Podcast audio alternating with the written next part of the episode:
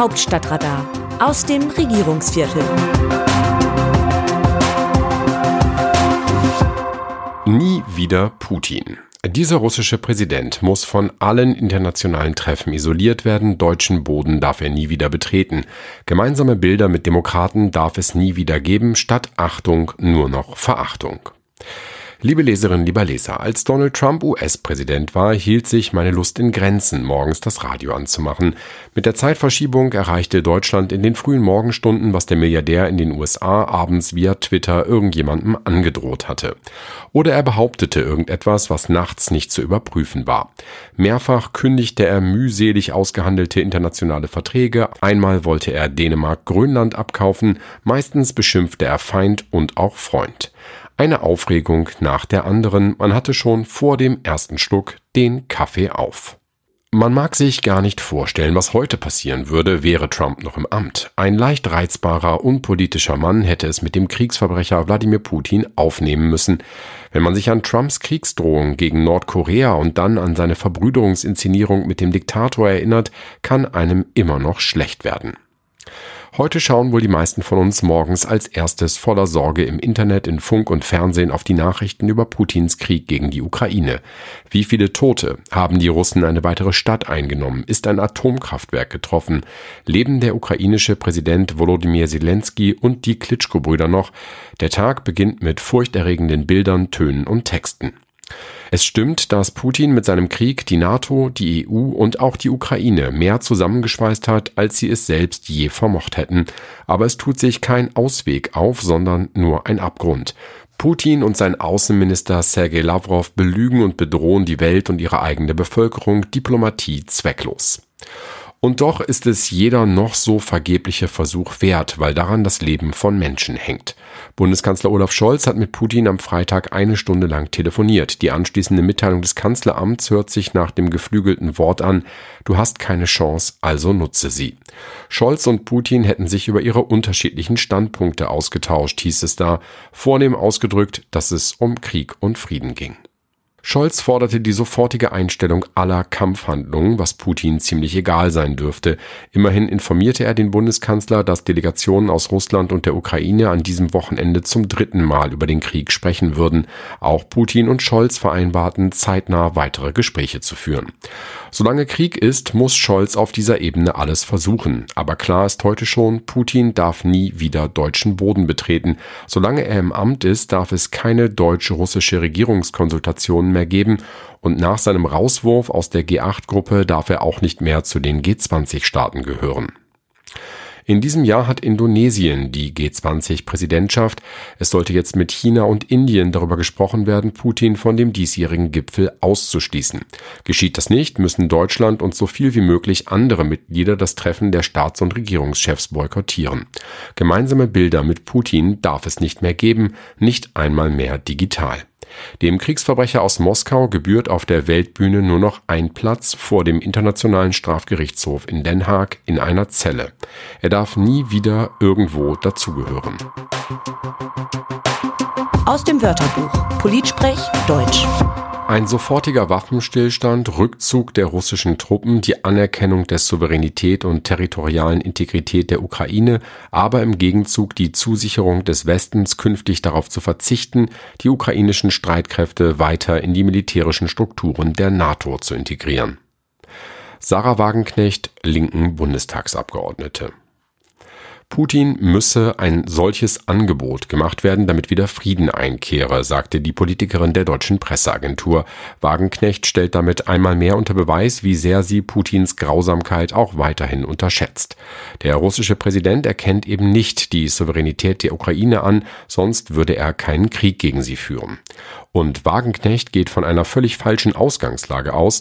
Der Westen hat die Ukraine bislang nicht in die militärischen NATO-Strukturen eingebunden, deswegen kann er auch nicht darauf verzichten, so etwas weiter zu machen. Es sieht nach einem durchsichtigen Versuch Wagenknechts aus, mit der Schuldzuweisung an den Westen von der eigenen jahrelangen Fehleinschätzung zu Putin abzulenken. Wie sehen die Leserinnen und Leser die Lage? An dieser Stelle geben wir Ihnen das Wort. Putins Krieg gegen die Ukraine ist das beherrschende Thema. Uns erreichen sehr viele Zuschriften, deshalb an dieser Stelle eine größere Auswahl als sonst. Bettina Evers-Hoffs zum Hauptstadtradar vor einer Woche. Was für eine weise, liebevolle und mahnende Betrachtung. Meine Oma kam auch aus Königsberg und ist in derselben Konstellation geflohen und wieder zurückgekehrt, bevor sie endgültig vor den Russen geflohen ist.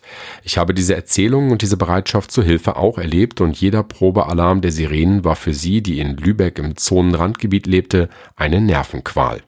Aber sie wusste eben auch um den Krieg, das Elend, die Angst und den Wahnsinn, den er mit sich bringt. Diese Alten fehlen heute wirklich und es macht mir Sorge, wenn geglaubt wird, dass Gewalt ein probates Vergeltungsmittel sei. Isolation und zwar auf sämtlichen Gebieten in unserer globalisierten Welt wäre eine angemessene Lösung. Auch wenn es uns etwas kosten würde, zumindest wäre es nicht das Leben, das die armen Unschuldigen in der Ukraine jetzt im schlimmsten Fall für den Irrsinn und die Eitelkeit der russischen Führung bezahlen müssen.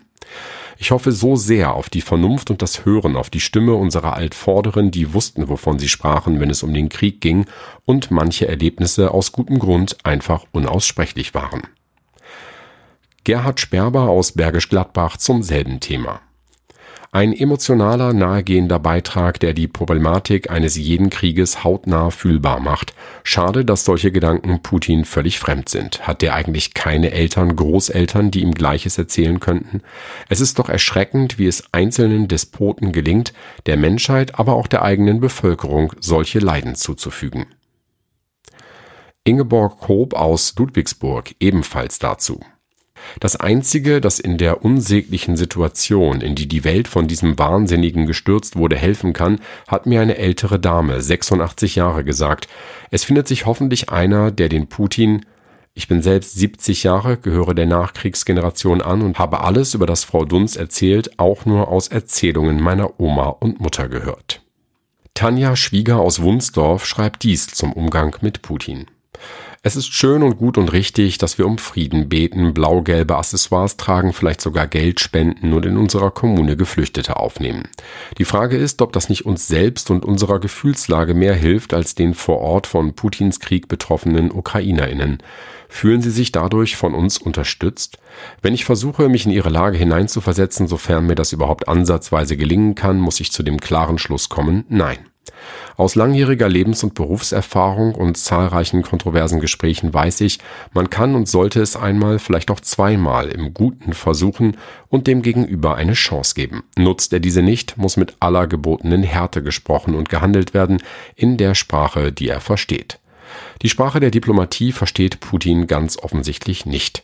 Da es hier um alles geht, nämlich Menschenleben und die Verteidigung der Demokratie in Europa, müssen wir uns wohl oder übel anders mit ihm verständigen, um unser Ziel zu erreichen. Günther Ilper aus Rixförde zum Kommentar zu Putins Anfang vom Ende. Sie haben mit Ihrem Leitartikel mit wenigen Worten den Nagel auf den Kopf getroffen. Mehr zu dem Thema zu schreiben ist eigentlich nicht nötig. Der hohe Wert und die unbändige Kraft des Wortes Freiheit waren dem russischen Diktator beim Überfall auf das ukrainische Volk nicht bekannt. Putin führt sein großes Volk mit Drohungen, Angst, Bestrafung und auch mit Mord. Er hat keine Freunde, nur Abhängige. Ein Leben in ständigem Misstrauen gegenüber jedermann. Was für ein Leben. Es ist nun zu spät. Er wird es nie mehr ändern können. Die ständige Angst um sein eigenes Leben wird ihn langsam töten. Putin wird in die Geschichte eingehen als Nachfolger Stalins, der 1932-33 durch die von ihm geplante Hungersnot eine Massentötung von vielen Millionen Ukrainern auslöste. Das haben die Ukrainer nicht vergessen und das verleiht ihnen Stärke. Das beispiellose Verhalten der Bürger, die sich für ihre Ukraine angstlos den einrückenden russischen Panzern in den Weg stellen, verdient allerhöchsten Respekt. Wer möchte schon unter einem solchen unberechenbaren Diktator leben? Möge diese Kraft in diesem Konflikt irgendwie zu einem Sieg der Freiheit führen. Das Autorenteam dieses Newsletters meldet sich am Dienstag wieder, dann berichtet mein Kollege Markus Decker. Bis dahin, Text Christina Dunz, am Mikrofon Jan-Bastian Buck.